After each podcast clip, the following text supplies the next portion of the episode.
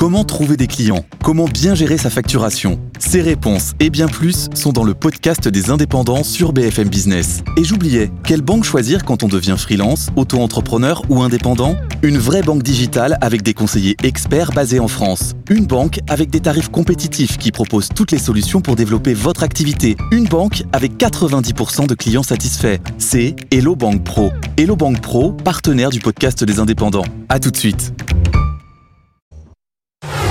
Good Morning Business, le monde qui bouge.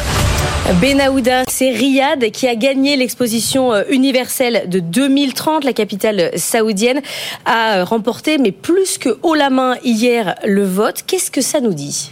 L'emporte face à la deuxième ville de Corée du Sud et face à la capitale euh, italienne. Pratiquement les trois quarts des 165 États membres du Bureau international des expositions basé euh, en France ont porté leur suffrage sur l'Arabie saoudite, 119 en tout. La Corée du Sud en a recueilli 29, euh, l'Italie 17. Donc il n'y a rien, absolument rien du coude à coude que certaines prévisions donnaient. Une fois encore, l'Asie va organiser cet événement. La dernière fois, c'était à Dubaï. La prochaine à Osaka en 2025. Riyad comme Busan et Rome s'étaient engagés sur des projets proclamés écologiques et à grande valeur technologique. La candidature saoudienne a mis en exergue la première exposition carbo-négative, je cite, autour de paysages naturels de niveau mondial. Un promoteur du projet a assuré que la capitale de l'Arabie saoudite serait méconnaissable en 2030 et que ce que les Émiratis ont accompli dans le tourisme en 30 ans, le prince héritier entend le faire en 15. Un quotidien saoudien triomphe. Ce méga événement devrait représenter le point culminant de Vision 2030, le plan stratégique du royaume décidé par le prince Mohamed Ben Salman en 2016 et martelé depuis comme le vecteur de la diversification, de la transformation économique et culturelle. Riyad considère alors que c'est son implacable détermination qui est couronnée de succès par une grande majorité euh, d'États à travers le monde. La numéro 2 du ministère euh, du Tourisme avait eu ces mots tout à fait révélateurs. En Arabie Saoudite, nous prenons nos objectifs nationaux au sérieux et nous les traduisons en engagement internationaux. Le pouvoir saoudien peut constater aussi que les appels à boycotter sa candidature face à celle de deux États démocratiques n'auront pas fonctionné. Il y a huit jours encore, une quinzaine d'organisations non gouvernementales ont dénoncé ensemble la perspective d'offrir une plateforme mondiale à un régime qui, je cite, a l'habitude de violer les droits humains fondamentaux.